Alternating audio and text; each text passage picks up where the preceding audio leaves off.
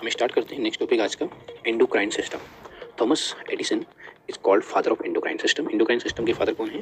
Thomas Edison hormones क्या होते हैं? These are the chemical messenger of the cell they secrete endocrine they secreted by endocrine gland जो hormones होते हैं, वो केमिकल मैसेंजर्स होते हैं और किसके थ्रू सेक्रेट होते हैं? एंडोक्राइन ग्लैंड एंडोक्राइन ग्लैंड क्या होती है? डक्टलस ग्लैंड होती है, जिसमें से हार्मोन सेक्रेट होता है और ये हार्मोन जो सेक्रेट होता है डक्टलस ग्लैंड से सेक्रेट होता है और डायरेक्टली मिक्स हो जाता है ब्लड के साथ और जहाँ टारगेट जहाँ इन्होंने, जिनका जिनका टारगेट जहाँ भी हो, वहाँ पर ही जाती है और जो भी डिसऑर्डर होता है उसको इम्प्रूव करती हैं।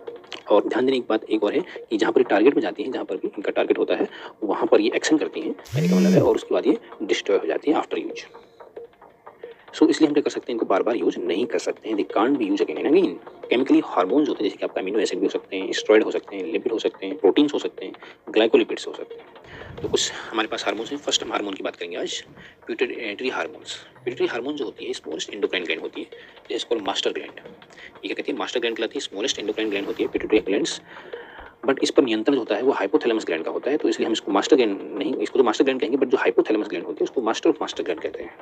प्यूटरी ग्लैंड जो होती है मास्टर ग्लैंड कहलाती है, क्योंकि इसका अधिकतर जितनी ग्लैंड होती है उसको नियंत्रण होता है। और जितनी भी ग्लैंड होती है, उन सब पर नियंत्रण हाइपोथैलेमस ग्लैंड का होता है तो हाइपोथैलेमस क्या कहलाती है? मास्टर ऑफ़ मास्टर ग्लैंड कहलाती है प्यूटरी क्या कहलाती है? मास्टर ग्लैंड कहलाती है। अभी फ़िलहाल हम प्यूटरी ग्लैंड पढ़ रहे हैं तो प्यूटरी ग्लैंड की जो लोकेशन है, वो ब्रेन में होती है ज़ीरो ग्राम का इसका वेट होता है।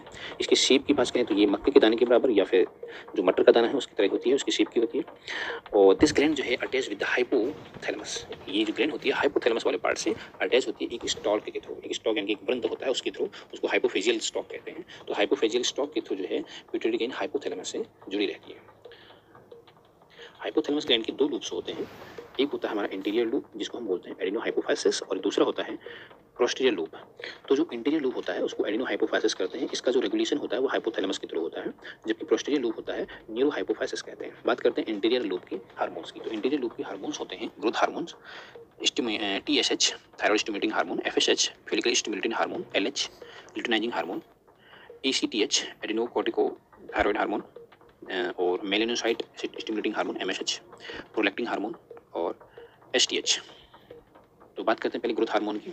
तो ग्रोथ हार्मोन जो होते हैं आपके उससे पहले पहले हम ग्रोथ पीरियड जो बर्थ होता है उससे सत्रह या अठारह साल तक जो होती ग्रोथ पीरियड कहलाती है। ठीक है? तो उस ग्रोथ पीरियड पर जो होता है, इसके ये रिस्पॉन्सिबल होता है हाइट के लिए।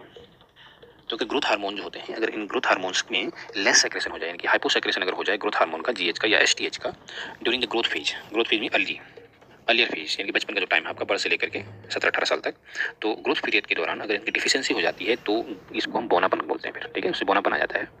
और ग्रोथ पीरियड की बाद यानी कि अठारह बीस साल के बाद अगर इसका हाइपोसेक्रेशन या कमी हो जाती है लेस सेक्रेशन हो जाता है तो इससे मैक्सोडिमा डिज़ीज़ हो जाती है। बात करते हैं हाइपर सेक्रेशन अगर ज़्यादा सेक्रेशन हो जाए ग्रोथ पीरियड के दौरान, यानी कि बचपन से लेकर के सत्रह अठारह साल तक तो इससे भीमकायता आ जाती है।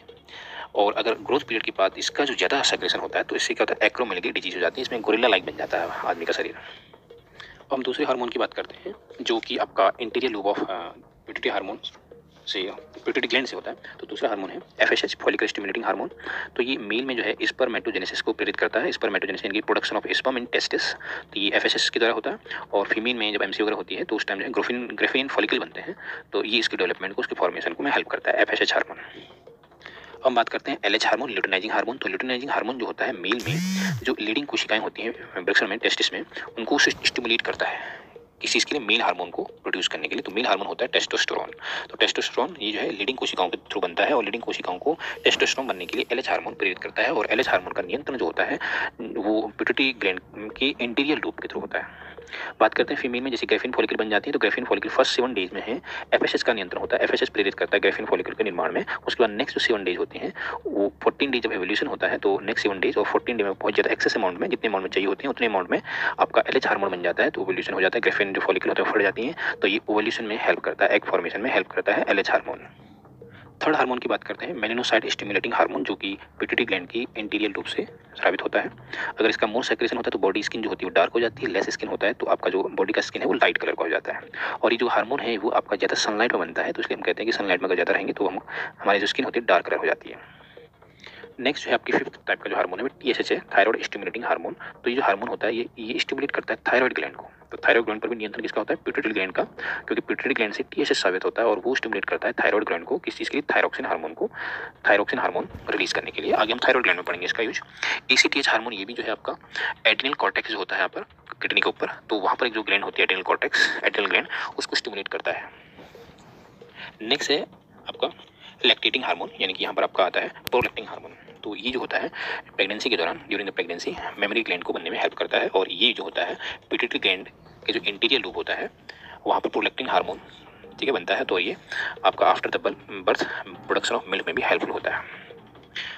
अगर हम प्रोस्टेजियर जो पिट्यूटरी ग्लैंड है, उसके प्रोस्टेजियर लूप के हार्मोन की बात करें तो प्रोस्टेजियर जो ग्लैंड है, इस प्रोस्टेजियर ग्लैंड के लूप को हम बोलते हैं न्यूरो हाइपोफाइसिस ठीक है, दो पार्ट थे आपके इंटीरियर लूप और प्रोस्टेजियर लूप तो प्रोस्टेजियर लूप को क्या बोलते हैं? न्यूरो हाइपोफाइसिस इसमें दो तरह के आपके हार्मोन साइक्लेट होते हैं। एक होता है ऑक्सीटोसिन हार्मोन एक होता है ईडीएच हार्मोन तो बात करते हैं ऑक्सीटोसिन हार्मोन की। तो इसको हम बोलते हैं मैटर्निटी हार्मोन जब कैस्टेशन खत्म हो जाता है नौ महीने बाद, जब चाइल्ड बर्थ होता है तो चाइल्ड बर्थ में ये हेल्प करता है।